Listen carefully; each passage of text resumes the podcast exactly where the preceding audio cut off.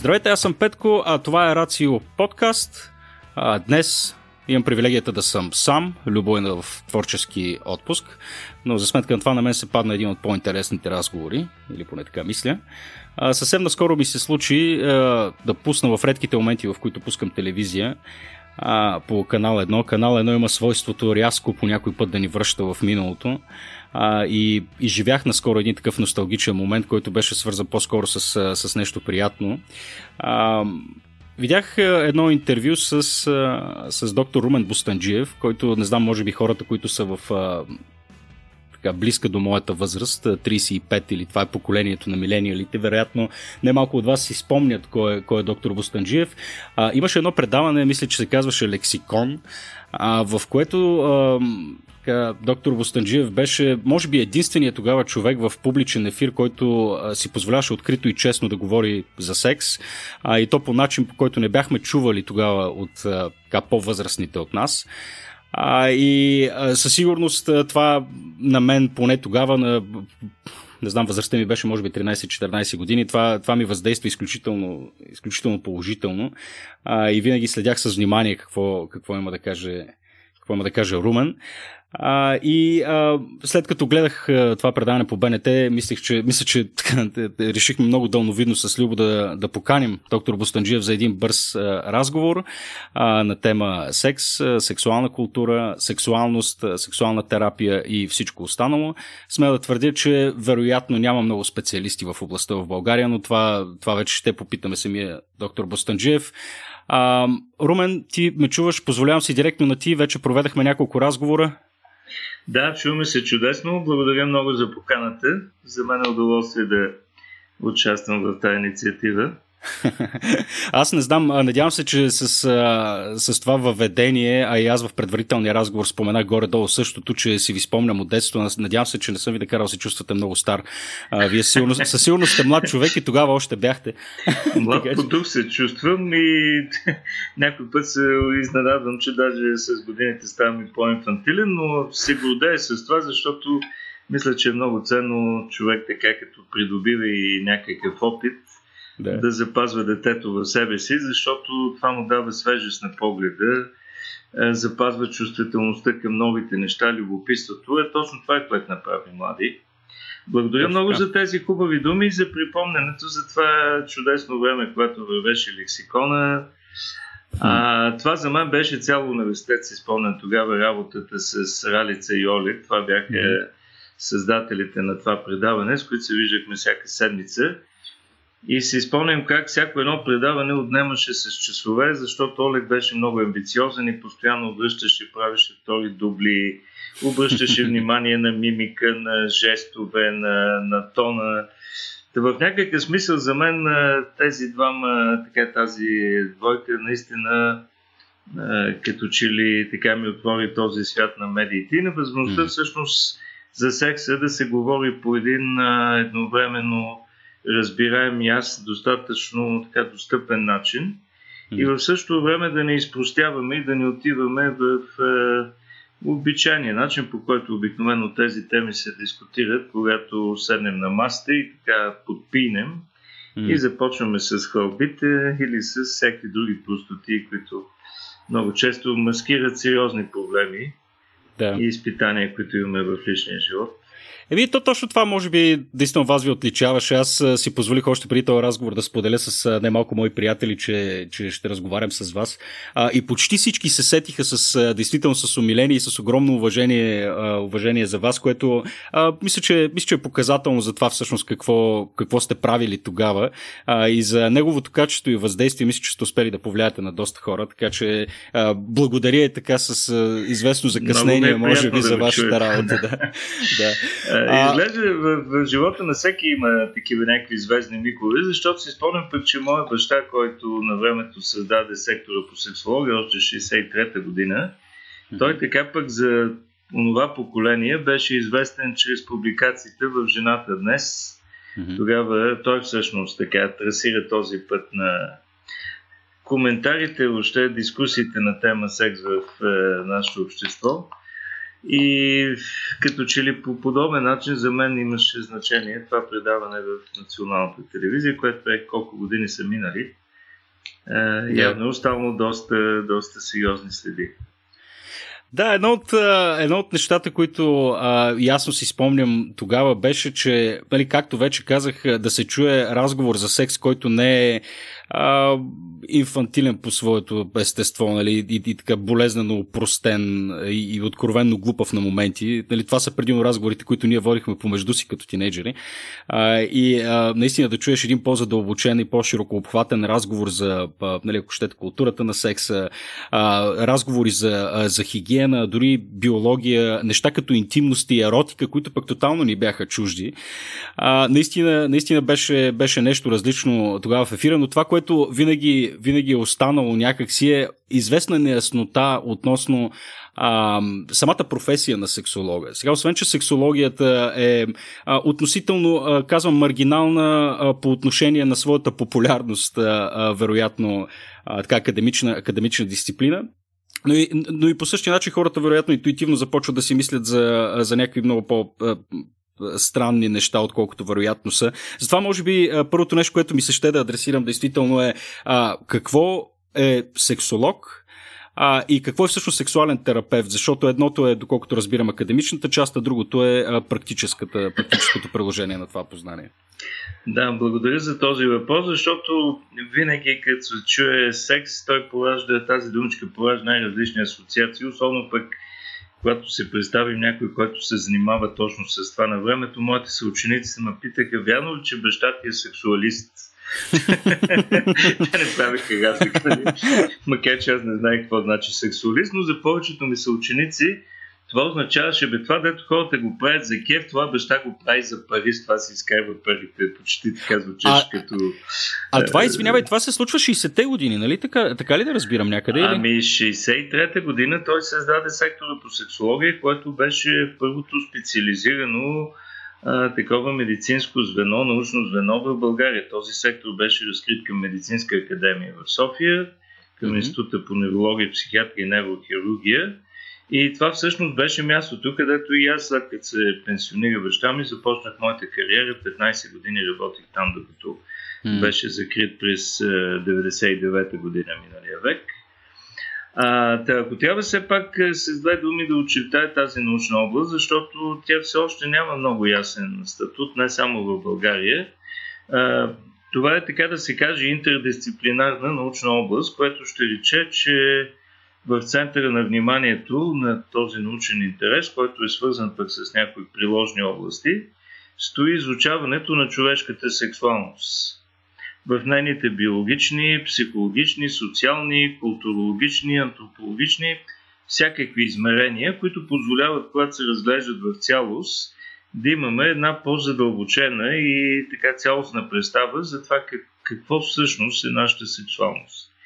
И тъй като в тази област има много различни, така да се каже, направления с различни прагматични цели и задачи, в развитието на тази наука е имало доста драматични моменти. От един момент, който е била напълно отхвърлена под влияние на християнската култура, така пуританизма, който е антисексуален и всичко свързано с секса се е виждало като грях, до моменти, в които прекалено много се е акцентирало на твърде биологичните аспекти, да речем. За съжаление, в момента сме в една такава фаза, някъде до към края на миналия век. В сексологията имаше акцент към психологичните, социалните измерения на човешкото сексуално поведение, на динамиката в партньорските отношения, когато хората са влюбени, когато взаимодействат като сексуална двойка. Това е, така да се каже, разцвета в тази наука, когато като че ли изключително разнообразен букет от изследователи обменят информация и излизат, така да се каже, класическите книги в тази област, които дават представа за пръв път да сме наясно какво се случва в човешкото тяло. Това са двама американци, Уилям Мастерс и Вирджиния Джонсън, които за пръв път започват да изследват сексуални двойки по време на еротично взаимодействие и да описват как реагира човешкото тяло на мъжа, на жената при сексуалните реакции. На основата на това те разработват и първата цялостна терапевтична програма, така наречената секс-терапия, която акцентира върху преодоляване най-вече на тревогата и стреса, които блокират сексуалните реакции и възможността да се овладява така по-позитивни възможности за настройване към еротично взаимодействие. Това са наистина класически постановки, които някъде до към края на миналия век бяха в основата на това, което се опитвахме да правим и в сектора по сексология, където работих тогава. Разбира се, по това време много мощно започнаха да се развиват психотерапевтичните възможности. Тук няма как да не споменем още там преди войните това, което прави Фройд и разчупва това огромно табу, което съществува преди него. Въобще науката е била дистанцирана от сексуалността като тема, която сякаш не е достойна за така сериозен научен интерес. А, факта, че той започва да търси основите на нашия психичен живот, много тясно свързани с еротичните ни преживяване, с това, което нашето съзнание така изтласква в несъзнаваната си част, а, води до така една забежка някъде до към петдесетте-шейсетте години, когато в психологичните теории за сексуалността доминира точно този подход, в който а, главно интерес е свързан с несъзнаваните процеси, с това, което съществува някъде дълбоко заровено в а, а, нашия минал опит, който ние сме изтласкали поради различни травми. Но той по един неосезаем начин влияе върху нашето поведение и създава проблемите. Тогава се е вярвало, че ако ние осъзнаем, изведем, изведем на светло, така да се каже, тези проблеми, ние ще може по-добре да контролираме и психичния си живот, и сексуалните взаимоотношения. Това е една водеща тенденция някъде до към периода след войните. След това започва един много бърз така, период на разцвет в областта на психотерапията. Появяват се към днешно време вече над четиристотин психотерапевтични школи, които дават най-различни интерпретации за това, което се случва в нашия душевен живот. Има акцент върху това, което определя нашия когнитивен процес, начина по който мислим, когнитивно-поведенчески подходи, които свързват поведението, моделите на поведение с това, което научаваме от родителите. Имаме системен подход, който интерпретира фактите от личния ни живот в контекста на семейните взаимоотношения и въобще взаимодействията в различни социални групи. Разбира се, през последните две-три десетилетия, изключително огромен принос в областта на психотерапията, започна да има и така наречените невронауки, които пък изследват начина, по който работата на нашия мозък влияе върху нашето съзнание. Mm. И като че ли така един много а, впечатляващ завършък на този процес а, беше книгата на Дан Сигъл, която се казва Междуличностна невробиология. В тази книга се прави опит да се интегрира цялото това а, познание за човека, антропологично познание, което интегрира от една страна а, нашата биологична същност, това, което е работата на нашия биологичен хардуер, така да го наречем, да. Тялото ни, мозъка, това, което се случва на физиологично ниво в биологичен план. От друга страна, това, което е нашето съзнание, нашата субективна същност, нашите мисли, представи, ценности, преживявания, което условно може да го наречем нашия софтуер, това, което управлява хардуера. И това, което е изключително ценно в този така триъгълен модел, е наличието и на третата компонента. Това е начина, по който ние се свързваме с останалите хора. Пак по тази аналогия бихме могли да кажем, че това е нашия интерфейс. Тоест, какво се случва с нас в нашия живот, зависи от това как работи нашия хардуер под контрола на софтуера, на нашето съзнание, в контекста на постоянната ни динамична връзка с другите хора, това, което е интерфейс. Все едно да разберем компютъра как работи, когато е свързан в мрежа и когато можем постоянно да променяме софтуера, но от време на време се налага и нещо да направим на хардуерно ниво, за да работят нещата по-добре. Това е една сложна диалектична връзка между тези три компонента. Нашата физиологична същност, нашата субективен живот, нашето съзнание и нашите междуличностни отношения, които влияят върху това какво се случва субективно с нас, съответно и на това, което влияе на тялото ни. Така че в някакъв смисъл съвременната сексология е именно в този триъгълник.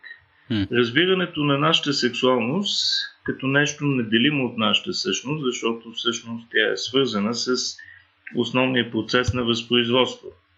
Чрез обстоятелството, че сме разделени на два пола, мъжки и женски, ние всъщност оцеляваме, защото това ни дава възможност да се възпроизвеждаме. Hmm. Както в биологичен план, така и в психологичен, социален, какъвто искате, защото а, любовната връзка е проява на основната енергия в живот. Да. Тази енергия, която гради, която създава нови неща. В биологичен план тя създава нови живи същества, но в емоционален тя създава нови ценности, тя създава нови общности, създава всъщност всички произведения, така да се каже, на, на човешкия, човешката цивилизация. Да. И на човешкото лице. И, и по тази линия, да, да, бихме могли да разглеждаме това, което е в основата на, на сексологията, като един от основните възпроизводствени процеси. От една страна имаше на времето така една Марксова теза, че възпроизводството има две измерения. Едното е материалното производство на средства на животите и нататък. Mm-hmm. Другото е човековъзпроизводството. Това, което гарантира пресъздаването непрекъснато на човешкия род в биологичен, психологичен, социален, културен и какъвто щете план. Но само за да приключа с две думи, защото това е една дълга история, не? Как mm-hmm. се развива сексологията, може много дълго да си говорим. Сега, от този цялостен холистичен поглед към човешката сексуалност, в който изключително голямо значение имаше човешката култура, как тя се променя във времето, в различните култури, които географски съществуват в различни области на живота. Някъде в началото на този век, когато се появи една нова група медикаменти, така наречените фосфодиестеразни инхибитори, изведнъж интересът беше много така мощно фокусиран в тази а, биомедицинска част на сексуалността, т.е. това, което може по някакъв начин чрез медикаменти да бъде променено, защото тук изведнъж се откри една огромна възможност за печалба. Става дума за медикаментите от групата на Виагра, така да се каже, фосфодиестеразните инхибитори. Първият препарат беше Силденафил Виагра, след него се появиха още няколко далеч по-добри. Но стана така, че целият научен интерес се изтегли в тази област и аз просто бях свидетел през последните две десетилетия, как Световната асоциация по сексология, преименувана по-късно като Асоциация по сексуално здраве, членската и маса постепенно се изля, преля в Международната асоциация по сексуална медицина. Нещо подобно се случи в България. На времето баща ми, заедно с сектора по сексология, който създаде шейсет и трета година, беше създал и научно дружество по сексология, което проведе три национални конференции с международно участие. Така имаше доста добра традиция. В един момент обаче някъде към края на миналия век нещата така се изгубиха, затихнаха. И когато се появиха тези медикаменти, това, което успяхме да създадем наново, беше Българската асоциация по сексуална медицина. Но вече в тази общност интересът беше тясно фокусиран върху медицинските измерения на сексуалността. Така наречените сексуални дисфункции, mm. като веднага усещате, промяната и в езика, и в погледа, и в начина, по който се интерпретира всичко в тази област. И най-вече възможностите как могат да бъдат лекувани тези сексуални дисфункции, в кавички ги слагам, защото в повечето случаи още не става дума за дисфункции в тясно медицинския смисъл. Но тъй като дисфункциите дават възможност да се изписват лекарства, лекарствата носят пари, парите така командват света, стана така, че на практика в последните десетилетия сексологията като една много сложна интердисциплинарна област с така хармонично балансиране между хуманистичните и естествено научни аспекти и проучване и изведнъж а, така загуби този свой системен характер, цялостен характер и се превърна в един предатък на някои частни, частно медицински дисциплини, даже като че ли най-ярък израз на тази тенденция беше факта, че след Първата международна академия по сексуална медицина в Оксфорд, на която присъствах аз и професор Каменов, който в момента е а, шеф на ендокринологичната общност в а, България, а, официално беше обявено, че сексуалната медицина е призната като една легитимна научна дисциплина в областта на медицината. Но огромното недоразумение, представете си, че тази интердисциплинарна област беше пришита като профил на урологията. Е. За, за мен абсолютно неразбираемо. Е. Защото концептуалната рамка на урологията по никакъв начин не може да обхване този интердисциплинарен характер на сексологията. Съвсем ясно е. Няма как да разбереме така члена и неговата личност, както така понякога да, съм склонен да. да се изразявам. Но, за съжаление, това е съвременната реалност и това определя до голяма степен защо днес, когато хората така се сблъскат с някакъв сексуален проблем, първото нещо, за което почват да мислят, е дали нямат проблем в хардуера. Тук нещо е развален полови ми орган, аз ще отида в урологичния yeah. кабинет, за да ми направят тестостерон, там да ми изследват нивата на тестостерона, да се види холестерол и какво ли не още, дали работи машинката. Макар че очевидно, че проблема не е въобще в машинката. Ако да речем, човек по време на сексуален контакт му е звъннал телефона и той е загубил ерекцията си. Mm. Така че в края, така с две думи, да, историята на сексологията от една сложна интердисциплинарна област с огромен интерес към културата, преживяванията, така чисто човешките аспекти на, а, на тази част от нас. Последните години, чисто поради комерциалния натиск, беше сведена до а, една поддисциплина в областта на медицината, която се занимава с това как работи нашия биологичен хардуер. Това... Нещо, което мен лично никак не ме удовлетворява, но все пак на този етап нещата са така. Аз съм убеден, че с времето, главно чрез развитието на неврофизиологията, защото тя е тази, която интегрира в момента, А, очевидно нещата няма как да не се върнат към един много по-балансиран модел. Ми, това е наистина малко много тъжна история, сега, защото още в началото това, което прави впечатление, нали, поле в ранните времена, когато се е развила науката, е а, то, именно нената мулти, мултидисциплинарност и холистичен подход, тъй като дори и днес се вижда, дори в науките, които изучават човешкото поведение, се вижда една а, силуизация, а, нали, една, една, едно своеобразно разделение между научните направления, които се опитват да разберат що е то аджаба човешкото състояние, докато сексологията, която се занимава с, бих казал, дори сърцевината на човешкото състояние, нали, защото, както вие казахте, нали, това, а, нали, пресъздаването а, така, нали, и секса като цяло действително е, нали, фундаментална част от това, кои сме, кои сме ние. И, и звучи, наистина, звучи наистина тъжно, че, че всичко се свежда до отново борба за вездесъщата ерекция, което пък показва...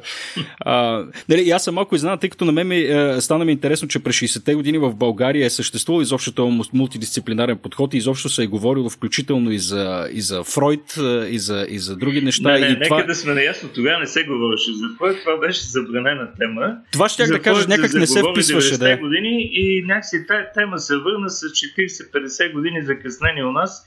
Тогава, mm-hmm. когато вече в останалия западен свят, тая тема беше останала някъде в историята.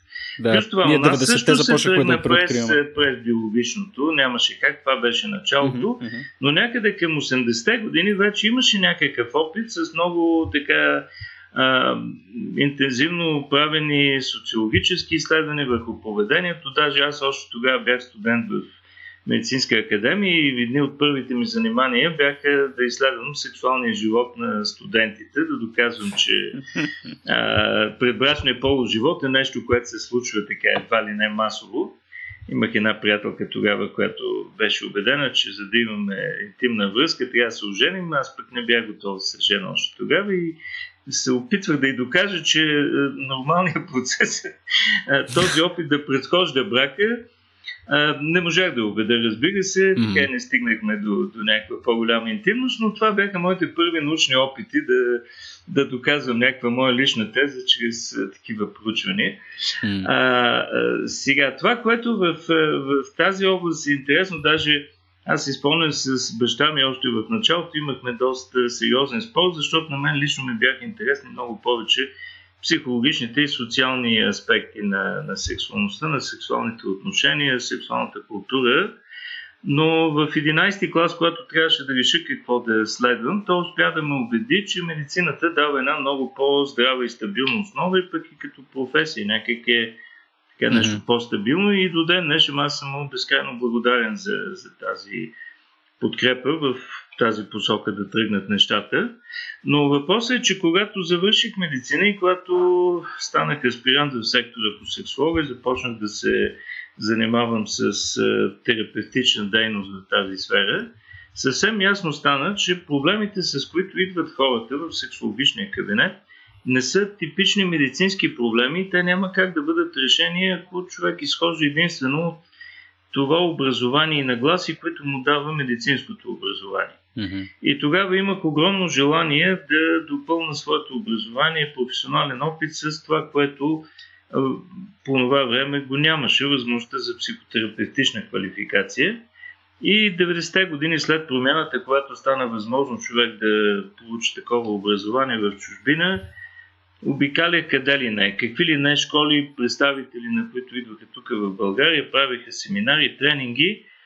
А, аз имах така някаква ненаситна жажда да участвам и да взимам от всичко това, което по един много така еклектичен начин се случваше в България. Но слава Богу, има шанса да се включа в две големи психотерапевтични обучения, международни. Първото беше обучението по личностно центриран подход, подхода на Карл Роджер, хуманистичния подход, mm-hmm. което се проведе в течение на няколко години в Чехословакия, която точно тогава се раздели на Чехия и Словакия. Това обучение беше проведено от така, съратници, ученици на Карл Роджерс от Американската психологична асоциация. В него участваха хора от дванайсет европейски страни, главно по-социалистически страни. И това беше, така да се каже, единия подход, в който бях кръстен психотерапевтично. При същото време пък в София започна едно много амбициозно обучение по, психо, по психодрама, mm-hmm. по един международен проект, който стартира деветдесета година. И това беше другата възможност да развие своята психотерапевтична компетентност в областта на психодрамата, която е един изключително интересен метод с огромни възможности за интеграция. Към психотерапията, на практика, може да, към психодрамата могат да бъдат интегрирани всички останали подходи и то най-ценното от тях. И в крайна сметка това, което искам да кажа, че А, ако човек иска да разбере сексуалността, ако иска да, да е наясно с проблемите, които имат хората в тази област, той няма как да остане само с медицинската си компетентност. Mm. Задължително трябва да има компетентност и в областта на психотерапия, и то с особен акцент върху системната психотерапия, двойковата, фамилната психотерапия. Защото секс е игра за двама и ние няма как да разберем това, което се случва в еротичния ни живот, ако не отчитаме сложните системни взаимодействия между партньорите в сексуалната двойка. Така че това е изключително важно, както ако се опитаме да разберем какво е сексологията, нали, като интеграция между медицинско познание, психотерапевтично познание, но и познаване на културата, т.е. едно цялостно антропологично познание. Но от друга страна е ясно, че няма как да разберем това, което се случва в тази сфера на живота ни. Ако сме завършили само психология, имаме представа единствено за психологичните теории, които обясняват нашия психичен живот. В един момент човек трябва да има и биомедицинското познание, защото много от нещата, които се случват, имат своя специфична логика, свързана с сексуалните функции, с това, което става в тялото ни. Така че до голяма степен факт е, че сексологията не можа да се развие през тези години в България, беше обусловен и от факта, че а, тя изисква едно комплексно образование. Образование, което да интегрира и медицинската част, и психотерапевтичната част. За съжаление, и до ден днешен, хората, които са в лоното медицината, така да се каже, те са изцяло някакси в тази медикалистична или биомедицинска постановка, те нямат достатъчно чувствителност за преживяванията, за взаимоотношенията, нито имат концептуална рамка, в която могат да доосмислят нещата по начин, който да им дава възможност за терапевтичен, ефективен терапевтичен подход. От друга страна, хората, които се завършват пък хуманистични дисциплини, психология и психотерапия, които не са лекари, им липсва именно тази част, която е свързана с биомедицинското познание, с възможността да се използват медикаменти и други медицински средства. Така че факта, че няма много хора, които се занимават в тази област, именно поради това, че е изключително трудно да се интегрират тези две а, доста обхватни образователни традиции.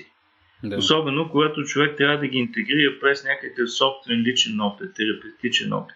Аз имах късмета, че дълго време, още в началото на моята практика, петнайсет години, работех в сектора по сексология, където ежедневно съм имал поне пет души пациенти. Това беше огромно богатство, което, за съжаление, днес е, може би, най-тясното място в подготовката на младите колеги психотерапевти, които са изключително затруднени с това да имат достъп до клиенти, с които да работят и по този начин да се учат и да усъвършенстват твоята квалификация. А, един, може би, последен въпрос по отношение на самата наука за сексология, после може да минем към малко по-практически практически въпроси и, mm-hmm. а, така, и обсъждания. А, това, което ми е интересно е, че напоследък започна да се а, откроява един много сериозен проблем в областта на медицината и всъщност в областта на психологията, социалните науки, ако щете. А, и той е проблемът, че а, обикновенно фокуса върху изследването е, е мъжкият индивид. Има ли го този проблем и в сексологията, където фокуса сега очевидно, нали, говорихме за ерекцията, че в момента а, нали, не знам доколко активно се работи върху това да се да се адресират подобни а, проблеми от такова естество при, при жените, но очевидно при, нали, в днешно време продължава фокуса да е върху мъжа. Та, чисто от гледна точка на, на, на теорията, която стои зад науката, има ли го този, този така епистемологичен проблем, че предимно говориме за мъжкото изживяване? Mm-hmm. А, Благодаря за, за, за интересния въпрос. Наистина това е много съществен елемент, защото някъде до към седемдесетте-осемдесетте години повечето проучвания, които се правят в областта на сексологията, се правят от мъже.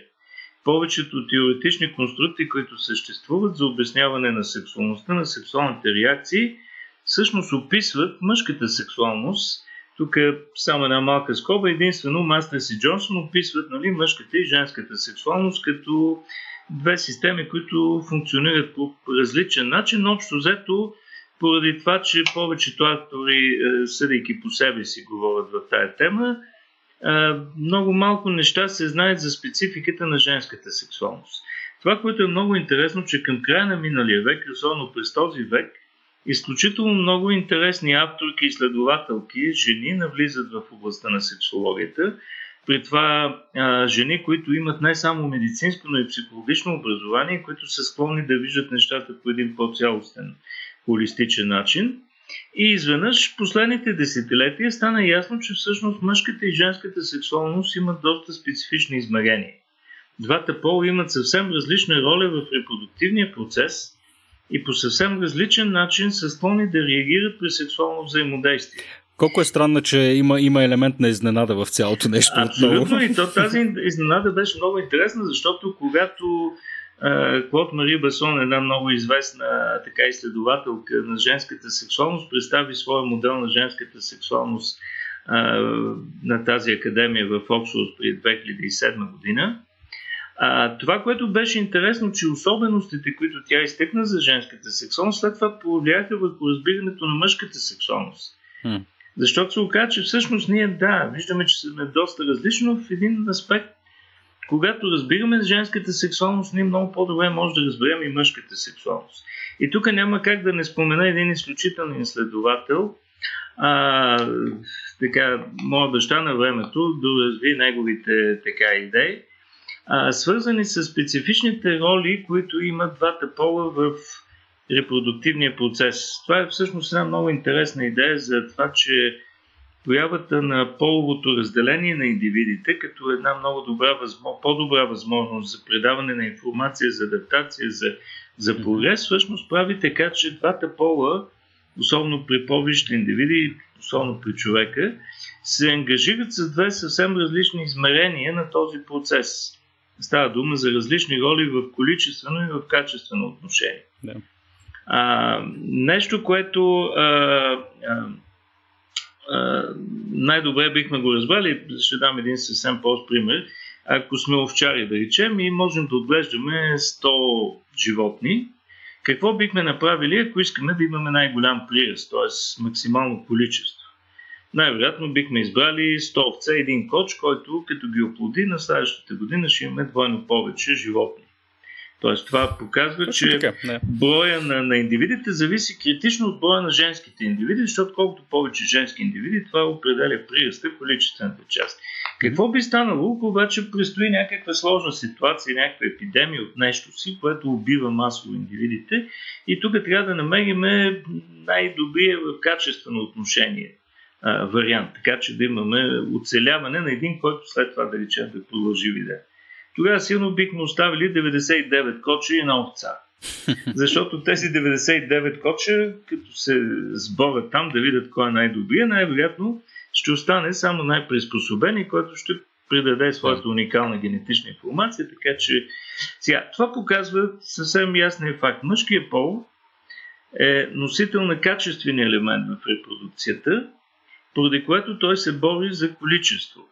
Да. Докато женският пол, който е ангажиран в много по-голяма степен с създаването на нови индивид, т.е. много по-дълго време необходимо за износването, за обгрижването, изчислено е, че ако една жена използва целия си репродуктивен потенциал, така да се каже, ако от началото на влизане в тая възраст непрекъснато ражда деца, тя не може да роди повече от трийсет деца, да речем.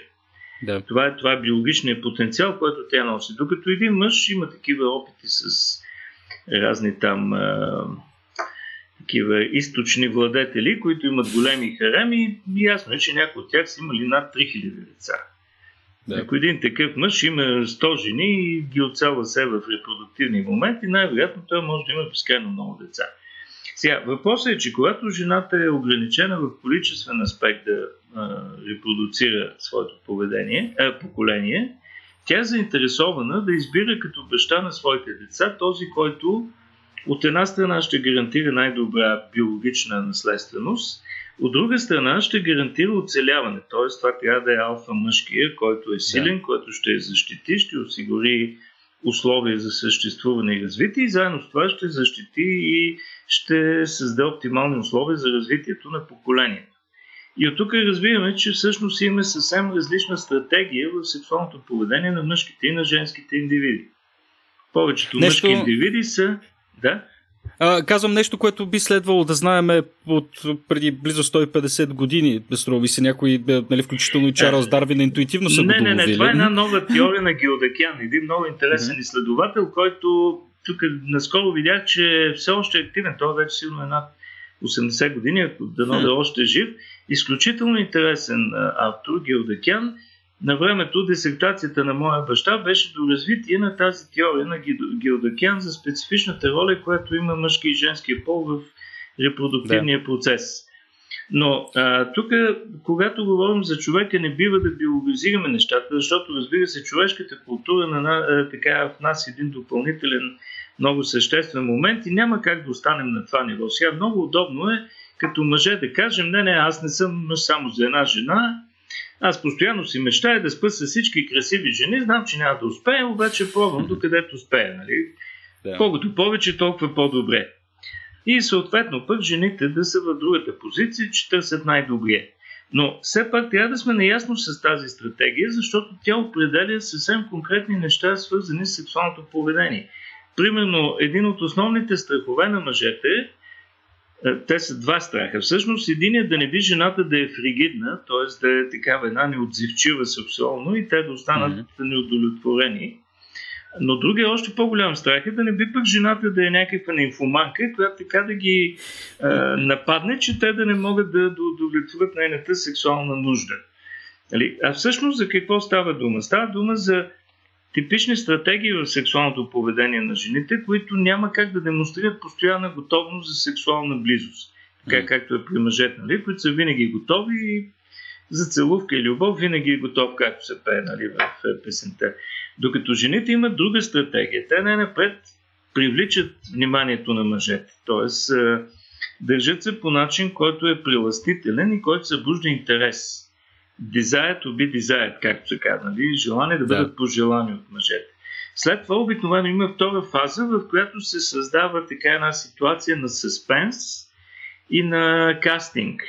Айде сега да видим кой от вас е най-добрия, за да му дам достъп до репродуктивния процес. И в този момент обикновено там мъжките индивиди си блъскат главите, докато се види кой е с най-твърда глава, нали? За да може той да бъде допуснат до репродукцията. И в този избор всъщност жената преследва двойна задача. Значи тук идеята е тя да подбере този, който е най-ценен и този, който ще гарантира нейното и на поколението и оцеляване и развитие. Представете си какво би станало, ако жените бяха толкова дашни, колкото не се искаш. Нали, ако бяха готови да, да имат сексуален контакт с шули и пулю, да речем. Това да. би било катастрофа за индивида. Биха се нароили един куп идиотчета, които просто в един момент ще бъдат така до упропастяване въобще на, на идеята, че биологичното живото се развива, адаптира, оцелява. Да. А, така че в сексуалното поведение са заложени много дълбоки принципи, които целят усъвършенстване, една постоянна адаптация към променещите се условия на средата. И е много важно да разбираме е, тази дълбока логика, защото очевидно, колкото и душите, така да се каже, да нямат пол, нали, ние да се свързваме емоционално, еротично, като абсолютно равнопоставени човешки същества, в биологичен пол е заложена, са заложени поведенчески алгоритми, които имат доста различна стратегия. И, да. и трябва да ни е ясно сега, ако една жена искаме да бъде спечелена, ние трябва да ѝ покажем, че сме така героите, тези, които...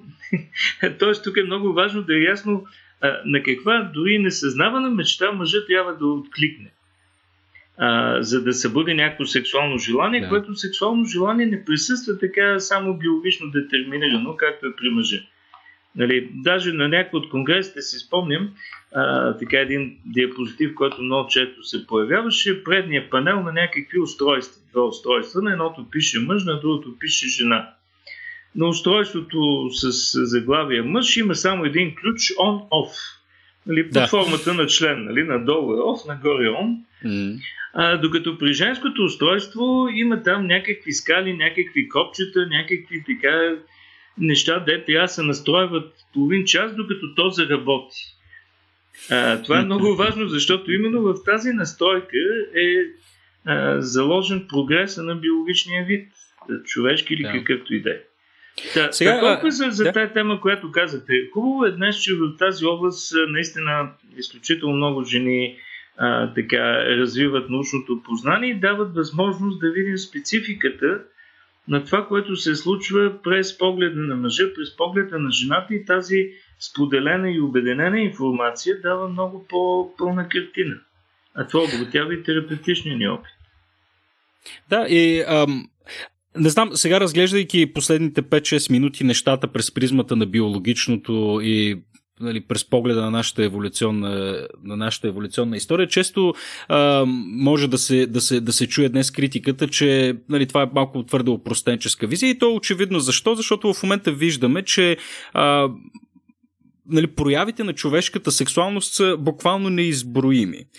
А, а, освен, че пола е нали, флуиден по същество, виждаме и нали, видове с, сексуално поведение, които а, нали, по никакъв начин не се вписват в, а, нали, в тази относително проста формулировка мъж-жена, жена-мъж, procreation и всичко останало.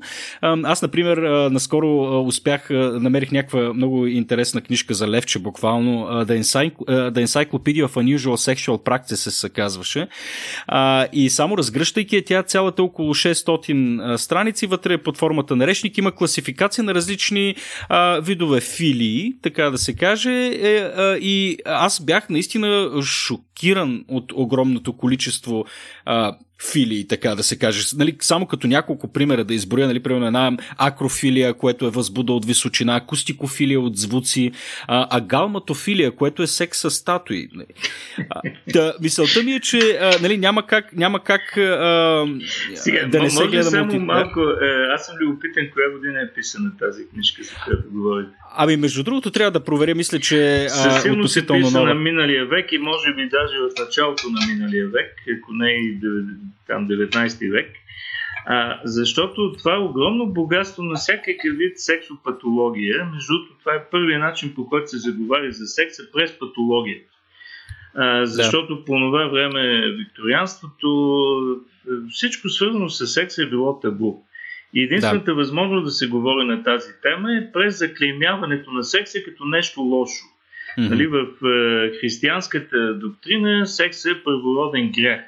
Това е нещо изначално лошо, за което нали, човек търпи толкова много беди.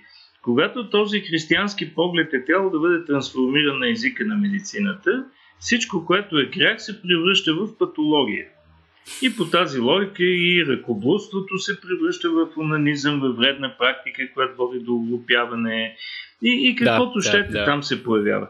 Сега в този контекст на тотална стагнация, където всяко едно сексуално поведение било забранено и се е гледало така с едно много съмнително око, а, разбира се, тази енергия еротична, тя трябва някъде да избие.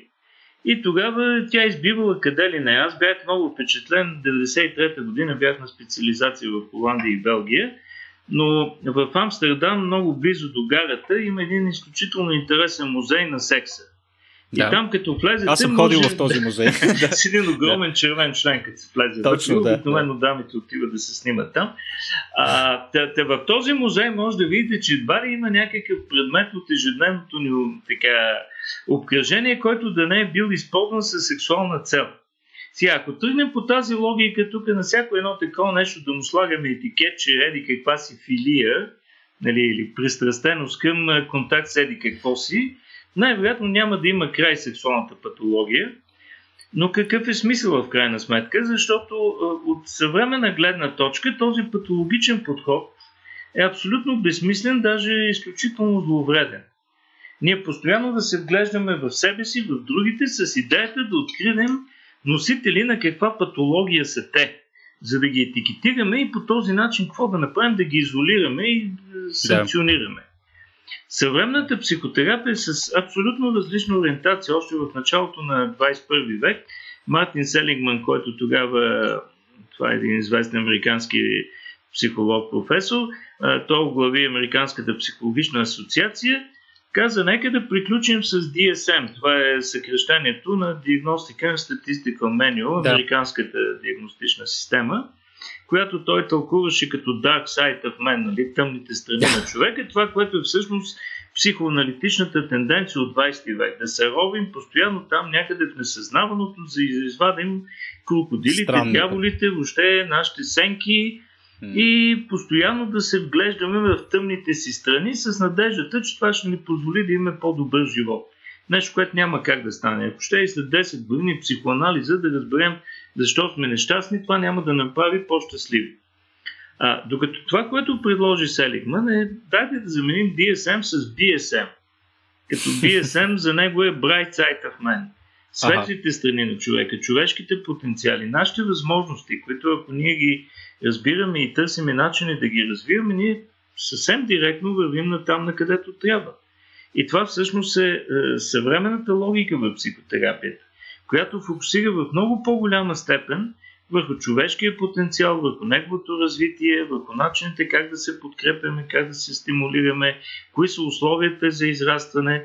Така че а, това е много съществено и в областта на сексуалната терапия или въобще в това, което се предлага като психологична, психотерапевтична подкрепа на сексуални двойки, на партньорски двойки, които всъщност имат предизвикателството, независимо дали са в някаква проблемна ситуация или просто усещат, че имат нещо, което не са развили напълно.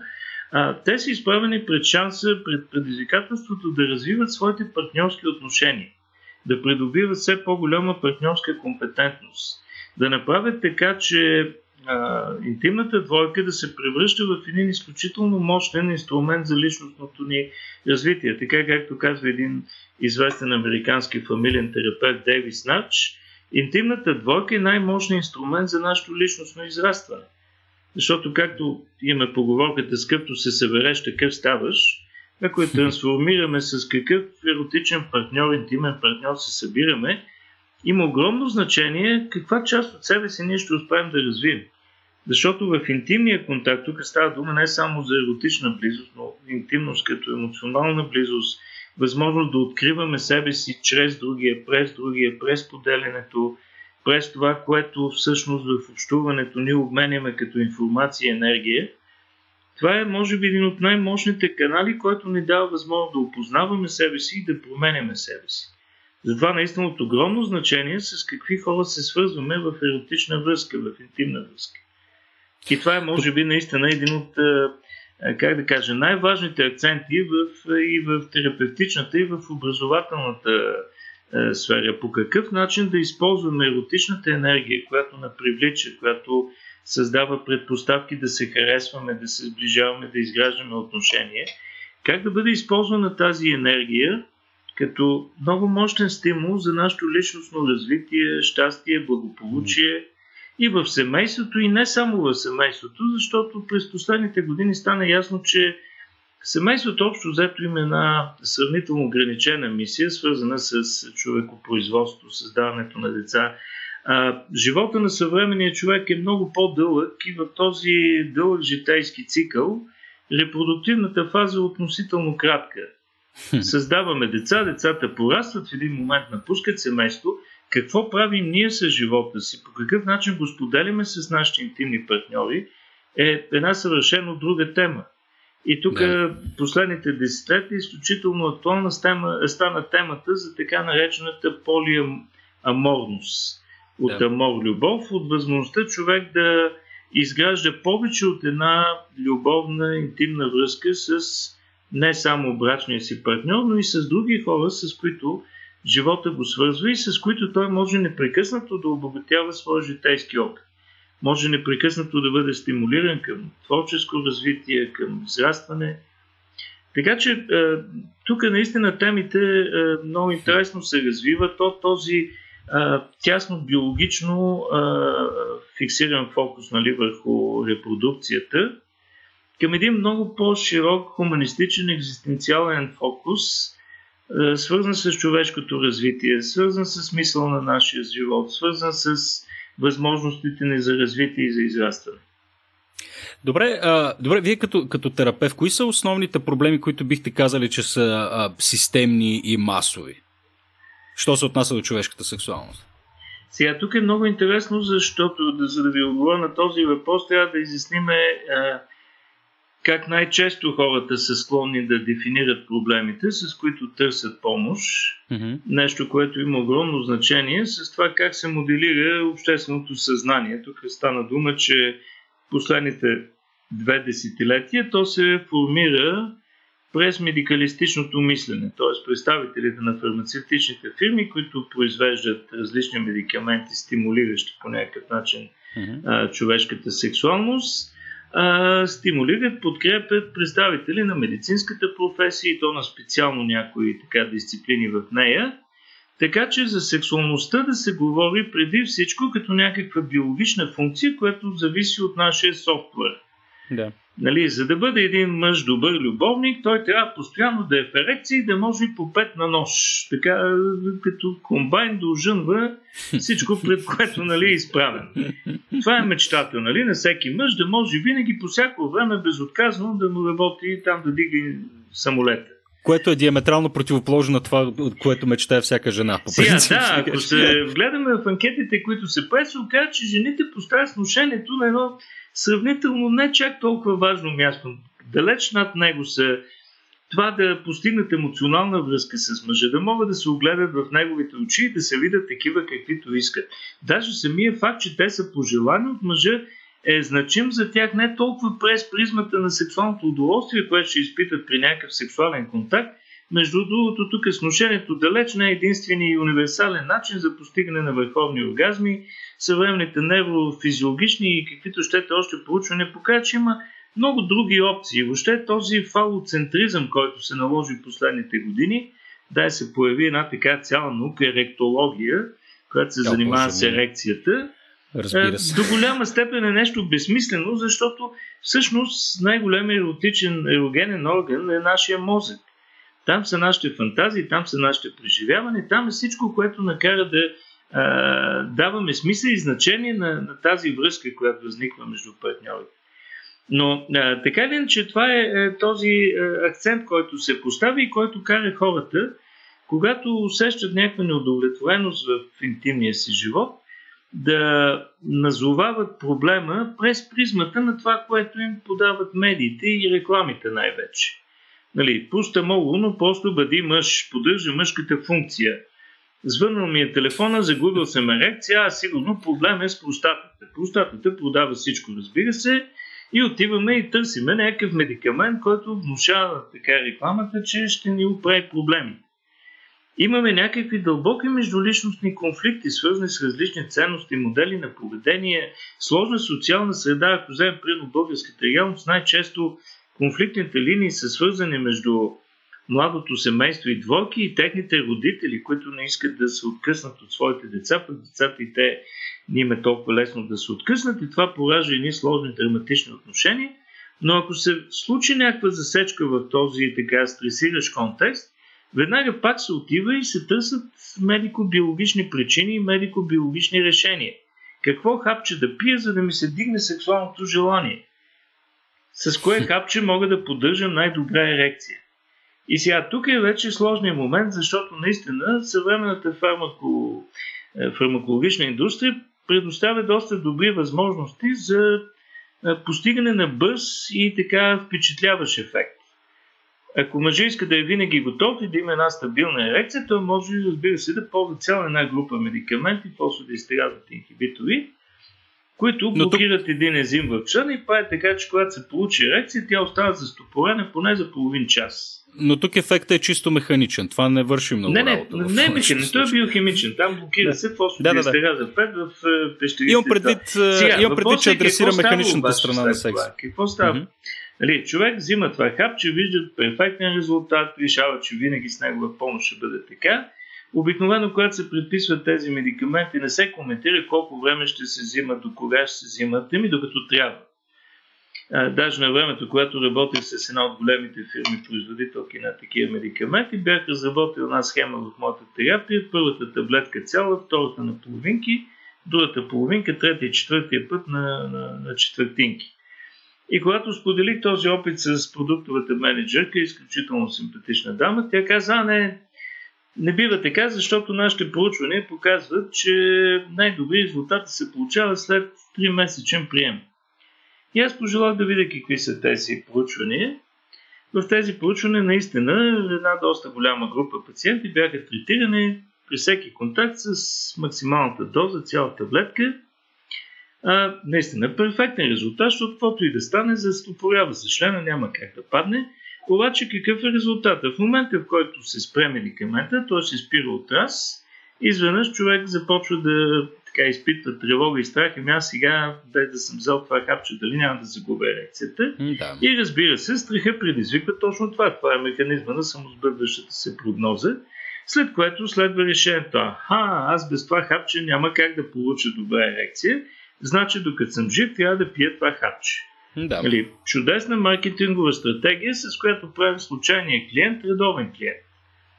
Да, всъщност това е коварството в, в, в тази област, защото днес ние а, разполагаме наистина с изключително мощни и добри средства, но зависи как ги използваме. Те могат да имат чудесен ефект, когато се взимат по един а, така интелигентен начин, като подкрепа, да речем, както някоя мощна кола, като е забуксувала, трябва малко да ѝ се хвърли пясък, за да зацепи и да се измъкне, но те могат да бъдат вкарани по начин, който да не направят доживотно зависими от продукти, от които реално нямаме никаква, никаква нужда. Но това е не само в тази област на медицината. За съжаление, когато един от основните мотиви в развитието на медицинските практики и икономическата печалба, интересът на клиента не винаги е водещ. И това е много печално така, в съвременната медицина. Добре, освен еректилната дисфункция, пък била и тя предизвикана от различни причини, в по-редкия случай, както казвате, биологични, смисъл така поради медицински причини, в по-честия случай заради психологически, какви други неща а, се наблюдават? Примерно при, при, при жените, кое преобладава? Сега, при жените водещото оплакване по всички статистики, които тук поне последните трийсет-четирийсет години се правят, е Hyperactive Sexual Desire Disorder, както се казва, едно сложно наименование, потиснато сексуално желание, понижено сексуално желание. А, така счита се, че при някои изследвания дори да, до петдесет процента от жените имат такива оплаквания, което пак, ако го погледнем през тази чисто медикалистична позиция, веднага тласка да мислим, че има някакви хормонални проблеми, защото то желанието е свързано с хормоните. И повечето хора така считат, че хормоните са тези основни, как да кажа, лостове, които стимулират, движат сексуалното поведение. Но когато подходим конкретно във всяка една подобна ситуация, виждаме, че става дума за далеч по-сложни, изключително разнообразни ситуации на проблеми в взаимодействието между партньорите. Различни ценности, различни модели. Това, което може би тук е така изключително типично, е една постоянна, постепенна промяна в ролевите модели от традиционно патриархално-родови отношения, където се предполага, че мъжът трябва да доминира, той трябва да, да води нещата, а, защото е силният пол, към един егалитарен модел, в който мъжа и жената се възприемат като равнопоставени партньори, които взаимно се подкрепят в своето развитие. За съжаление, ние все още сме в този преход и много често зад тези проблеми, които се етикетират като потиснато сексуално желание, всъщност стоят партньорски конфликти, различни други психологични проблеми, семейни проблеми, които ако човек няма чувствителност, няма инструментариум, с който да ги долови, да ги интерпретира, да ги обясни, а и няма подход, с който да интервенира, защото този подход е единствено психотерапевтичния в тези случаи, те много лесно могат да минат в рубриката потиснато сексуално желание и да се дават някакви глупави лачи, с които ще стимулираме либидото. Един термин, който според мен, когато става дума за човешкото желание, е абсолютно неприложим. За либидо може да говорим в ветеринарната медицина, но при човек имаме еротична мотивация. И тя е изключително сложна и свързана с това, което се случва между партньорите. Но все пак може би две приказки още за еректилната дисфункция, защото тя е като че ли един от най-честите проблеми. Тук през последните години, особено с колегите от Българската асоциация по сексуална медицина, имаме така постоянни спорове на тая тема. Аз съм абсолютно убеден, че се злоупотребява в момента не само у нас, най-вече в световен план с това понятие, което има смисъл да се използва, ако наистина коректно го използваме. Еректилна дисфункция означава болестно увредена ерекция. Дисфункция означава този нарушена uh-huh. функция. Uh-huh. А, за да се отговори на този критерий, означава, че трябва да има съвсем ясно доказани промени, болесни в организма, които нарушават съдовата система, ендокринната система, неврологичната система и поради тази причина правят така, че мъжът бавно, постепенно, обикновено, необратимо губи способността да има ерекция. Това е състоянието, което единствено следва да се означава с термина еректилна дисфункция. Защото дисфункция, тая да. функция е нарушена. За да. съжаление, това, което непрекъснато се бърка, и то съвсем преднамерено, еректилната дисфункция да се бърка с всички моменти, в които човек е затруднен да получи ерекция или губи ерекцията си при различни стресови състояния, най-вече свързани с тревога, притеснение или, или всичко останало, което може да наруши еротичното преживяване. И тук е много важно да изясним, че тези състояния няма как да бъдат дисфункция. Защото това е една нормална телесна функция. Природата така е направила, че всякакви индивиди, които са ангажирани от някакво сексуално взаимодействие, ако в този момент мъжкият, да речем, види, че идва някакъв звяр да ги изяде, моментално осъзнаването на ситуацията на застрашеност, на опасност, в него задейства защитни стресови реакции. Отделя се нов адреналин, който свива пенисните артерии, Целта е да се загуби ерекцията и всяко да бяга и да си спасява кожата. Това очевидно е една животоспасяваща функция. Нищо общо с еректилна дисфункция. Разбирате ли за да. каква подмяна на термини става дума? Една да. нормална реакция ние наричаме дисфункция. Защо? За да може да изпишем рецепта и този човек да отиде в аптеката и да си купи медикамента. Да, той може да отиде да си вземе медикамента, той определено ще му помогне, но защо трябва да наричаме това състояние дисфункция? И да го вкарваме този човек в хипотезата, че той е болен и тук трябва сега да се лекува. Дълго време това, и... Това звучи почти реши. престъпно, да. Ами да, това е това. Очевидна злоупотреба и човек, ако не е достатъчно интелигентен, за да схване тази финна разлика, много лесно се хваща в капана. Още повече, навсякъде, защото аз съм автор на а, едни гайдлайни, едни препоръки за диагностика и лечение на така наречената еректилна дисфункция. Цял час порихме с колегите. Аз бях против това да използваме този термин, но за съжаление навсякъде по света това е термин, който се използва и те се наложиха някак, че всяко искаме ние да променяме нещата. По дефиниция, нали, в международните документи е записано еректилната дисфункция на възможността на мъжа да дига члена си и да го държи дигнат, така най-грубо казано, което е пълен абсурд, защото никой да. не дига члена си с усилие на воля.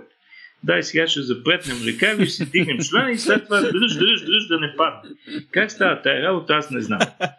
Нали, това, това е пълен абсурд да се мисли през тази категория, но масово хората мислят по този начин, защото този начин на мислене им беше наложен през рекламите и през всякакви коментари медицински на тая тема.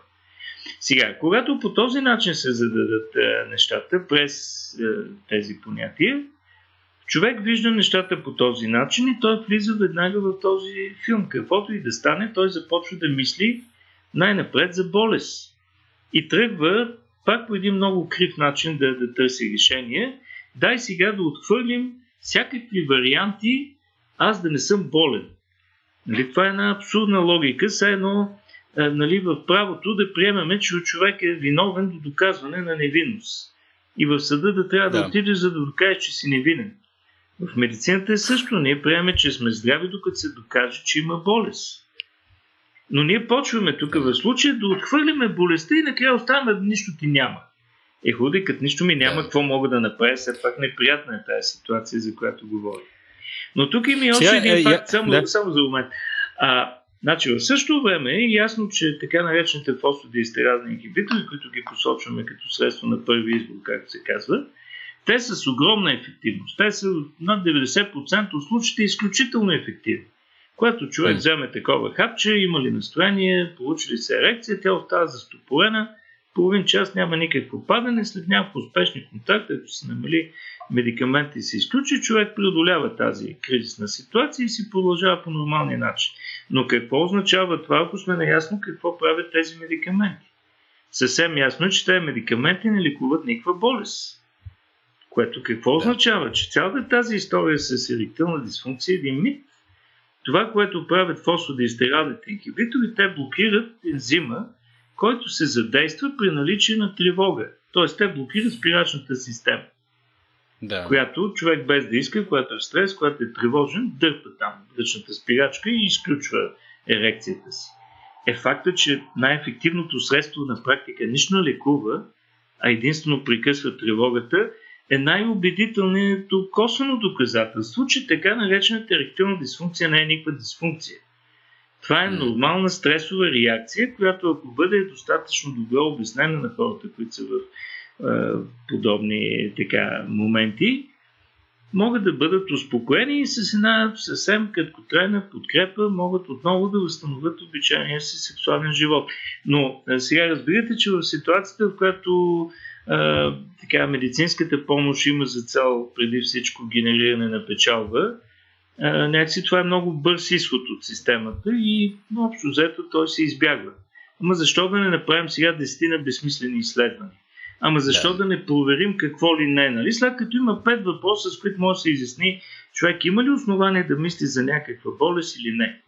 И аз съм много доволен, че в това ръководство, което написахме заедно с професор Каменов и професор Чардар Славов, един е шеф на уролозите, другият на ендокринолозите, и двамата колеги се съгласиха да включим точно тези няколко въпроса, с които за по-малко от пет минути може да се разбере от всеки един общо практикуващ лекар дали човекът, който се оплаква от нарушена ерекция, е болен и има еректилна дисфункция, нещо, което се отнася за изключително малка част от хората. Главно възрастни мъже над осемдесет години с атеросклеротични тежки изменения, хипертонична болест, с тежки усложнения при диабет, преживели тежки травми, след някои операции, които вече доста рядко се правят, които могат да нарушат там физиологичната цялост на а, половата система. Но огромната част от хората, които имат такива оплаквания, са напълно здрави, нормални мъже, изключително оплашени обаче от това, че им има нещо, поради което са влезли в този капан и много често а, така умишлено се държат в капана, без да им се предлага този бърз и ефективен начин за измъкване, който ако човек вече веднъж го е преживял, то много трудно може да се хване отново в капан, защото знае, че дори и днес да не получи перфектната ерекция или да съм е загубил при някакви неблагоприятни условия, това съвсем не означава, че съм болен, импотентен, с еректилна дисфункция и какво ли не, и да почна да се рови с интернет и там да ми напълна главата с всякакъв глупост. Да, ами сега като, като изключим генералния проблем за това как хората работят с информация, нали, повсеместната липса на критично мислене като метод за обработка на информацията изобщо, а, това безспорно се отнася и за, и за темите, темите свързани с секса. Сега една от предпоставките е ясно, че да не попад... за да не попаднем в този и подобни капани, е да имаме едно добро сексуално образование, а, било то неформално или пък формално в рамките на училището. А, тук сега аз като, като родител, а, разбира се, имам свое гледище по въпроса, то е изключително либерално, синът ми е първи клас, всичко е вече право, право куме в очи, нали, както се казва. Нещата му се обясняват общо взето фактологично, няма пчелички и цветенца, нали, намирам го за, малко, за, за по-добро като подход, но в масовия случай това, това не е така и аз сега преки на наблюдение все още нямам в училище, тъй като, както казах, и в много ранна училищна възраст все още, но а, как седят а, нещата с а, това по-формалното сексуално образование, което виждаме в училищата и какво трябва да се промени в тая посока? Сега, тук доста се коментира тази тема напоследък. А, най-напред, чисто концептуално, нещата доста се промениха от седемдесетте години, когато се говореше за полова просвета. А, в този период тази тема беше все още табу у нас и тук хората трябваше да се просвещават. Така, някой да ги светне, така да се каже, на тази тема, нали? Защото те не са се ограмотили. След това започна да се говори за сексуално образование, което в началото беше част от комунистическото образование, там по един накрая на соца, когато имаше едно писмо на другаря Тодор Живко, където той казваше колко важно така социалистическото семейство да, да, да бъдат възпитавани младите хора за него. А, в един момент обаче стана ясно, че тази възможност хората да изграждат пълноценни интимни отношения, пълноценни семейни отношения, да бъдат добри родители. Всъщност това са трите основни роли, които са свързани с сексуалността. Ролята на интимен партньор, ролята на брачен партньор, на съпруг, съпруга и ролята на родител. Сега, очевидно, че те са основни житейски роли. Човек, когато се подготвя за тях, тук е ясно, че и училището има много важна роля, защото училището би следвало да не подготвя не само за професионалната ни изява, но и за личния ни живот. За това какви хора сме и въобще как се справяме с предизвикателствата на живота си. Mm. И в този план стана ясно, че всъщност такова чудо като сексуално образование, нещо дет само да коментира секса, като че ли много трудно може да се случи. По едно време, началото на този век, имаше идея да така правим разни програми. Аз съм участвал в първата програма Света на интимното още осемдесет и седма година с а, един мой колега и приятел Панайот Рандев и доктор Елена Кабачева. А, тази програма беше много успешна, много добре направена. Съжаление, когато настъпиха промените, беше забравена. След това началото на този век започна една друга голяма програма, финансирана от ЮНЕСКО, Азбука за теб и мен се казваше. Тя беше програма по сексуално и здравно образование. Сега, в този смисъл сексуалното образование беше интегрирано към здравното образование и тогава така членовете на този екип, ние бяхме десетина души, бяхме ентусиазирани от идеята да въведем в масовото училище такава дисциплина здравно образование, в която сексуалното образование да бъде едно от съществените, един от съществените елементи. А, за съжаление, това беше един доста утопичен проект по това време, защото въвеждането на отделна учебна дисциплина означава да се обучават специфични кадри, които да я преподават в масовото училище, да се разработят съответните там учебни пособия, програми и въобще да се влезе в е, технологията нали, на, на масовото училище. Очевидно у нас нямаше такива условия, пък и в много страни това е една доста трудна задача. Но това, което в един момент се случи, аз съм много щастлив, защото дълго време така възприемахме като наш основен опонент една така жена, която беше важен фактор в Министерството на образованието. По едно време така установих, аз лично се знае много добри приятелски отношения, оказа се, че всъщност и двамата се борим за едно и също, но по различен начин. И в резултат това, което се случи, беше идеята да интегрираме в предмета биология и здравно образование. Тогава това беше промяната, която се случи. Към биологията беше допъл... допълнено здравното образование. А, нашата първоначална идея беше, че това ще доведе до биологизация на темата, ще загубим този психологичен акцент, който искахме да имаме, ще загубим възможността да пледираме за социална-емоционална компетентност, които в момента са много важни акценти въобще в образованието. Но така или иначе, това, което беше възможно някъде преди десет години, две хиляди и девета година, излезе всъщност е, е, първото издание на учебника Биология и здравно образование, в което аз бях поканен като един от авторите, след това направихме и второ издание. И всъщност в, е, в този учебник успяхме да разшириме темата полова система. В тази тема успяхме да включим темите за психосексуално развитие, отговорно сексуално поведение и всъщност това, за което толкова години се борихме и какви ли не програми не правихме, които минаваха, заминаваха, забравяха се. В един момент все пак те залегнаха в това задължително учебно съдържание, което в момента се учи във всички български училища в осми и девети клас в предмета биология и здравно образование. И аз мисля, че това е едно много важно постижение, което а, така, успяхме да направим, защото тази тематика все пак а, залегна по един системен, един а, така много стабилен начин. И това е възможност учениците навсякъде да получават тази формална задължителна основа, на която да стъпят. Това са минималните неща.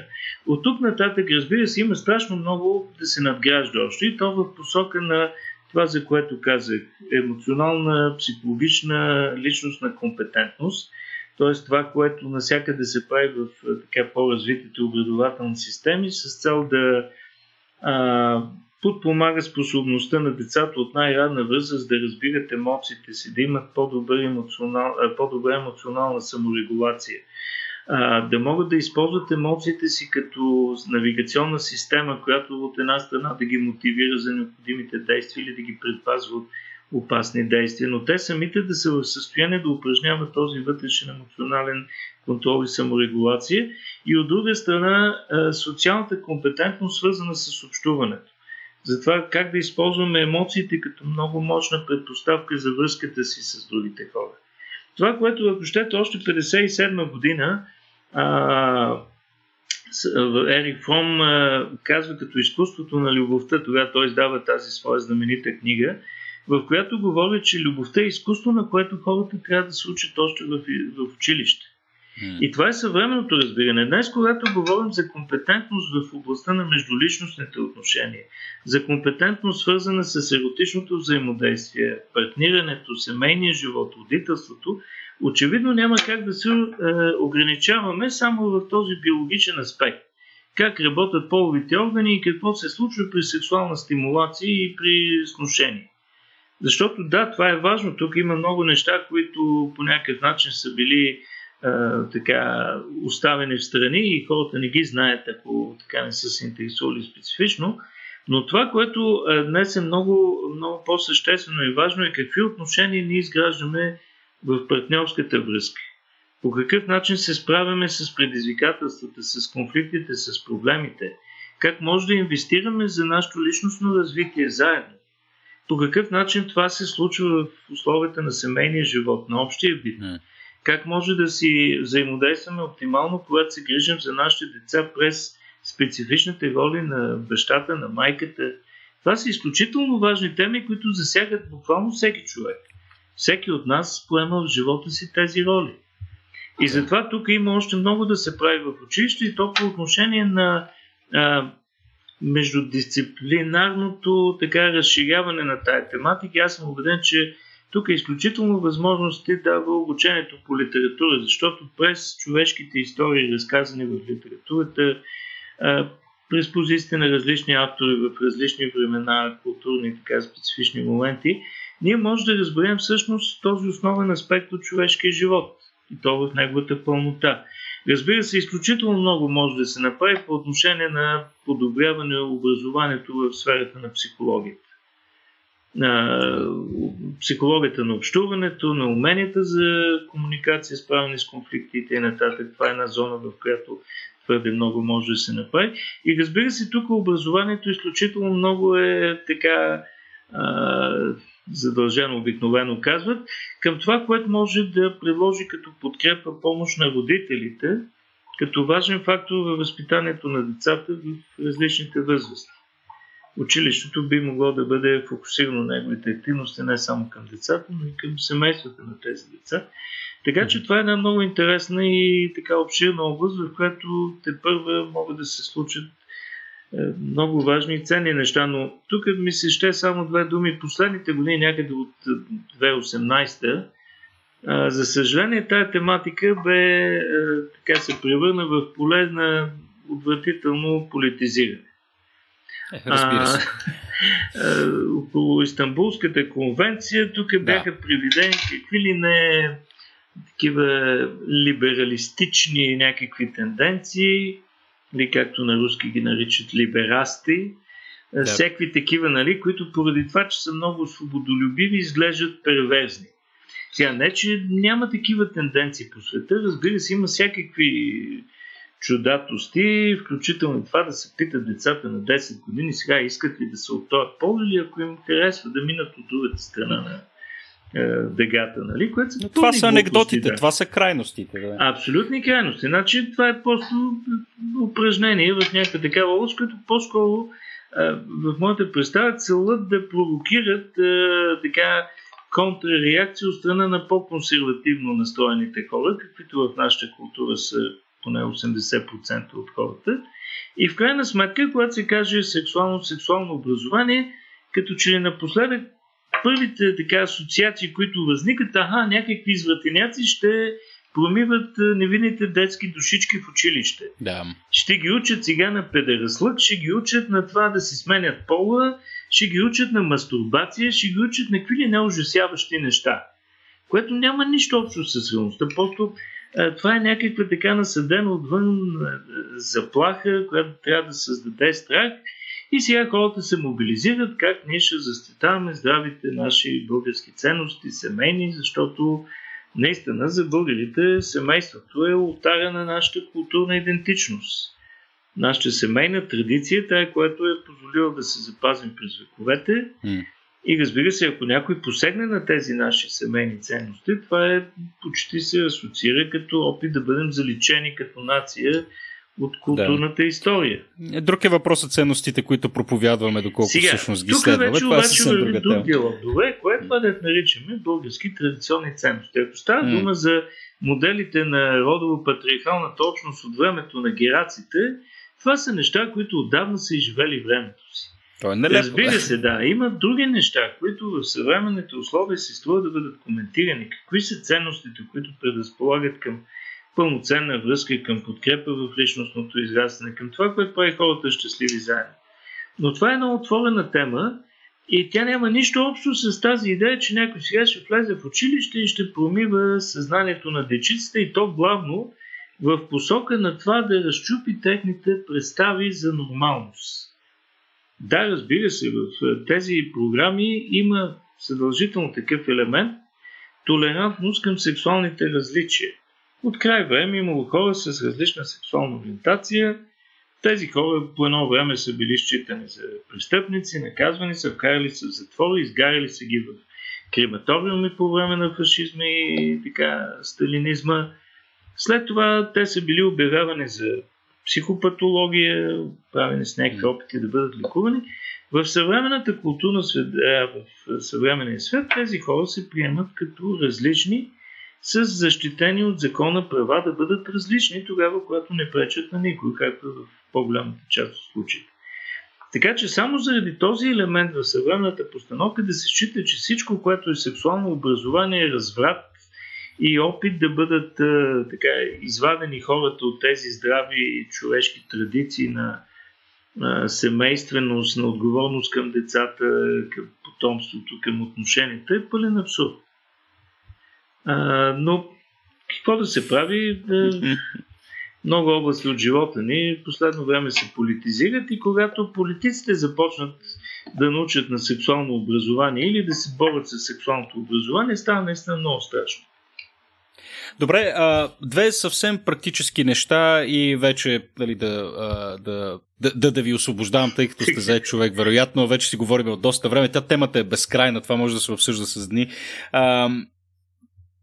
Кога, действително, има ли, има ли такъв момент, в който а, би било, а, може би, а, непристойно, неправилно, а, чисто методологически, а, твърде ранен момент, в който да започнем да говорим с нашите деца за секс? Има ли, има ли такъв трешхолд, някакъв своеобразен? А, сега все пак тук някои неща предварително да изясним. А, а, така зададен въпросът предполага, че сексуалното образование, така славам го в кавички, особено mm-hmm. в къщи, се свежда основно до това какво говорим на децата. Да. Категорично не е това темата. Значи, това, което е приноса на родителите, на родителското семейство в развитието на партньорската компетентност или на тези качества от детето, които му помагат по-нататък то да има пълноценен личен живот, не са въобще толкова свързани с тези послания от Анвона, които нали, съобщават родителите, а са свързани с непосредствен житейски опит, който детето вижда от най-ранна възраст като реално поведение между родителите. То вижда как се държи майката и бащата, дали те се обичат, дали по някакъв начин а, общуват с уважение или постоянно се мачкат и унижават. Това са основните модели, които детският мозък, съвременната неврофизиология съвсем ясно показва, че до десет годишна възраст работи като записващо устройство. То записва това, което вижда, това, което преживява в контекста на тези семейни отношения, в които израства детето. Така че не, ние какво казваме, да какво правим. Да. Виж какво е, едно момченце или един мъж много трябва да уважава жената. Млъкнива е крава такава, да речем. Сега да, и разбирате, да, да, кое ще остане в съзнанието на детенцето. Да. И как такива едни послания, които въобще не се вързват с реалното поведение, няма как да, да имат каквато и да е стойност. Плюс това, другия момент, който е важен. Тук въпросът не е какво ще говорим на децата. А, ти знаеш ли откъде си дошел? А, тук да ти обясна, сега вземи тая книжка, прочети и ако нещо не знаеш, питай. Въпросът е да говорим с детето, да сме а, най-доверените а, така, а, хора, които могат да разберат какво вълнува нашето дете, какво се случва в неговия живот, в неговите отношения и да бъдем на разположение като все пак по-мъдрите, по- А, така, загрижените хора, които могат да бъдат опора на нашето дете, като хора, които му дават адекватна информация, като хора, които му подпомагат, му помагат да се справят с психологични изпитания, проблеми и трудности, но по начин, който развива неговите умения за самостоятелен живот. Така че това е един много по-сложен процес, mm. който въобще не се свежда от това сега. Казахте ли на вашето детенце как се е пръкнало на този свят и защо мъжете и жените имат различни тела? Що едните имат едно, пък другите нямат друго. Нали? Да не си помисли то, както фройдизма твърди, че момиченцата не са слушкали и затова са им отрязали пишките. И да. Което е пълен абсурд. Това е точно този патриархален поглед. Сега, ако бяхме в матриархата, най-вероятно ще да е точно обратното, да обясняваме на момченцата, че това, че нямат гърди, не е, защото не са слушкали и някой им изрядал гърдите, защото mm. просто едните органи имат различни функции при, при yeah. това тъпова. А, основният въпрос е да, да има отношение на доверие, да има пълноценна комуникация и нашите деца да може да в наше лице а, да видят едни достойни ролеви модели за това как се, какво е поведението на истинския мъж, на истинската жена, какви са нормалните човешки отношения в партньорска двойка, където хората се уважават, зачитат, обичат, подкрепят. Това е голямото предизвикателство. Всичко останало, което казваме, то се вписва в този контекст. И в този смисъл въпросът от каква възраст е практически безсмислен. От възрастта, в която детето е в нашето семейство, т.е. от как се е появило. Да. Защото това няма как да кажа, аха, ти стана толкова годинки, ела сега ти обяснат тук някои неща. Обикновено, тогава танкото ще кажа, а така ли, какво не ти е ясно, аз да ти го обясня.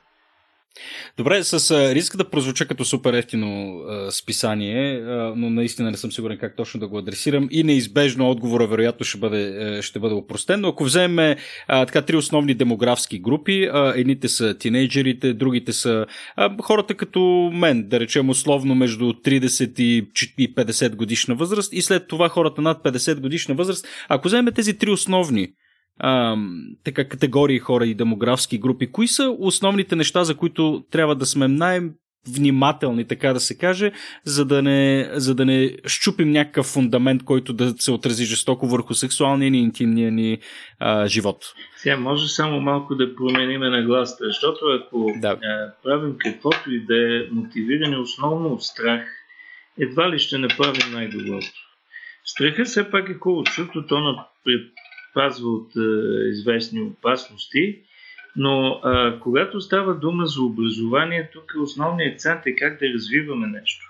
И ако трябва да парафразирам малко вашия въпрос, бихме могли да го зададем кое е най-важното, което може да се направи в тинейджерската възраст, mm-hmm. кои са акцентите или възможностите за развитие, които могат да бъдат подпомагане в средната възраст, да речем трийсет-петдесет години.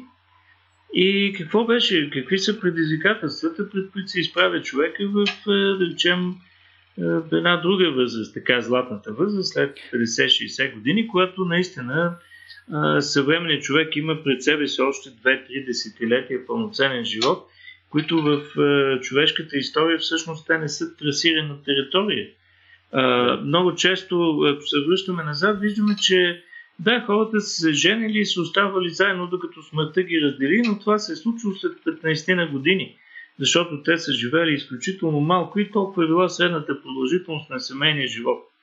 В съвременния свят, където хората живеят вече в Западна Европа и на други места осемдесет и над осемдесет години, всъщност този период от петнайсет години, докато израснат децата и т.н., той е един сравнително кратък период.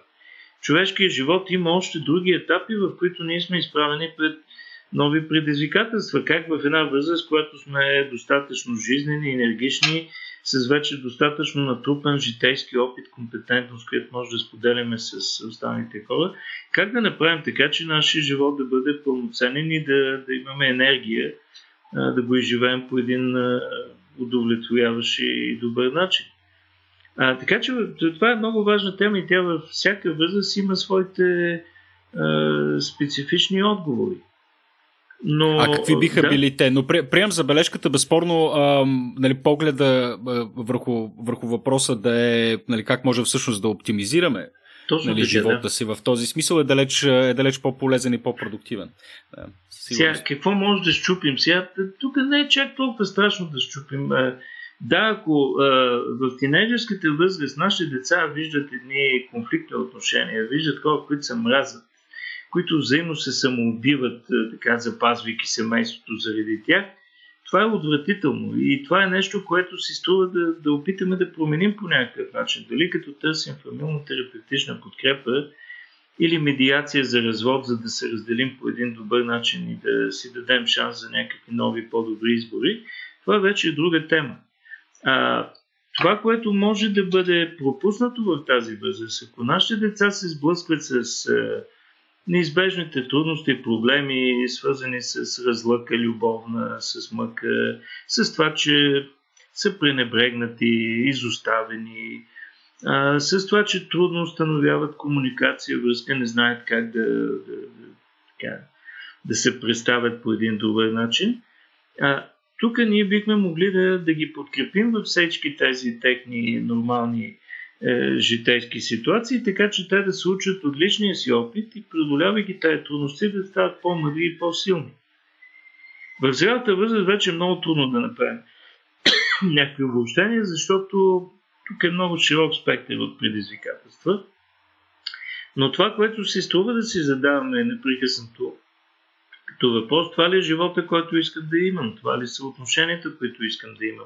Как мога да направя така, че хем да нося отговорностите, които съм поел, създавайки семейство, поемайки родителски роли и едновременно с това да не се лишавам от всички останали предизвикателства и възможности, които ми предлагат срещите с хора извън семейния кръг. Това е една изключително важна тема. Защото наистина нашия живот не е само в семейната общност, ние непрекъснато срещаме и с други хора, изграждаме с тези хора много важни отношения, понякога те имат много ключово значение за нашето професионално, личностно развитие. И тук въпросът е как могат да се съчетават всички тези неща, без да има някакви щети. Това наистина е изкуство и то не може така да се, а, как да кажа, сведе до някакви опътвания, десет правила или прави едно, да. прави две. Но това, което е ясно, че през последните десетилетия все по-определено се разчупва този моногамен модел или по-скоро този биполярен модел, където съществува идеята всичко или нищо. Даже има няколко много интересни публикации на американски автори в последните години, точно в тази посока, които а, говорят за а, нагласата ни да мислим в тази сфера по един по-интегративен начин. Т.е. да виждаме възможностите не като алтернативно зададени, моногамия или полигамия, макар че тези термини тук не са адекватно а, така, използвани, защото полигамия означава да имаш законово право повече от а, едно семейство да имаш, т.е. да имаш две жени, да речем, което става дума за възможността човек да изгражда една по-сложна мрежа от социални, емоционални, еротични, каквито щето отношения, но по начин, по който всички участващи в, в тази сложна мрежа се чувстват добре. Избягват се излишни травми, избягват се а, конфронтации, а това е важно предизвикателство, защото в нашата култура ние нямаме подобни модели. А, тоест има едни модели, които съответстват на патриархалния семейен модел от предишните епохи. А, днешното време няма прецеденти, затова то е територия, в която все повече човек трябва да подхожда иновативно, креативно, да не следва познати модели, а да трасира нови творчески варианти, да създава нещо бутиково в личния си живот, което не е на базата на вече познати опит на нашите предшественици. Е наш собствен принос в, в това, което се случи. Най-вероятно нашето поколение ще изправя пред още по-сложната задача, защото промените се случват все по-бързо и по-интензивно. О, доктор Бостанджиев, това наистина е изключително, изключително интересна тема. Аз а, вероятно, може би ще ни се наложи да направим втора, трета част или пък да търсим някаква друга форма на разговор, а, за, да, за да продължим дискусията. Мисля, че е безспорно колко е важно това, кое, което вие конкретно се занимавате и хората, и хората като вас, които предполагам съвсем не са много, както вие казахте в самото начало, поради ред съображения. Във всеки случай аз а, първо ви благодаря и, и, и второ а, желая ви успех а, във вашата работа, не само по отношение на индивидуалните ви пациенти, а и а, тази така социално отговорна задача, която сте си поставили по някакъв начин да промените а, така образователната ни инфраструктура, подход и всичко останало, за да адресираме тези системни проблеми, които са изправени пред нас. Да, с две думи, а, наистина мерси а, за, интересния, за интересния разговор. Искам и аз да ви а, благодаря, защото наистина много рядко се среща така толкова еродиран, културен и проникновен събеседник като вас, с който О, наистина е удоволствие да се говори за тези теми. С е, радост приемам тази покана да продължим разговора и съм сигурен, че има още много теми, които сигурно биха интересни на нашите слушатели. Надявам се, той подкаст, функцията му тук е само да покаже, така да се каже, върха на пирамидата и да провокира хората да започнат да копаят малко по-надълбоко, въоръжавайки се с а, инструментите, които науката конкретно а, дава в случая. А, нали, мисля, че тук като част от този разговор някои от нещата ги засегнахме, трябва да се гледа малко по-холистично, няма прости формулировки, а, трябва да се мисли критично, разбира се, от друга страна по, а, по отношение на много неща, така че а, мисля, че тук изпълнихме тази своеобразна мисия, която ние от Рацио сме си поставили и, и много се радвам, че вие бяхте част от този процес. А, така че благодаря още, още веднъж. Аз само искам да адресирам а, така на изпроводяк хората, които подкрепят този подкаст. Благодарим на нашите патреони. Вие ставате все повече и повече. Бога ми, а, ясно е, че се нуждаем от, от вашата подкрепа в тези времена, а и отвъд тях. А, така че мерси на патреоните. Ако някой от вас иска да подкрепи този подкаст и нашия ни стремеж а, така, да, да, да, да правим а, подобни, подобни разговори и да продължим да го правим активно, а, може да ни подкрепите на patreon точка com наклонена черта Рацио. Доктор Бостанджиев, желая ви хубав ден. Благодаря много. За мен беше истинско удоволствие. Желая ви успех на вашето начинание. Благодаря, благодаря. До скоро. Чао.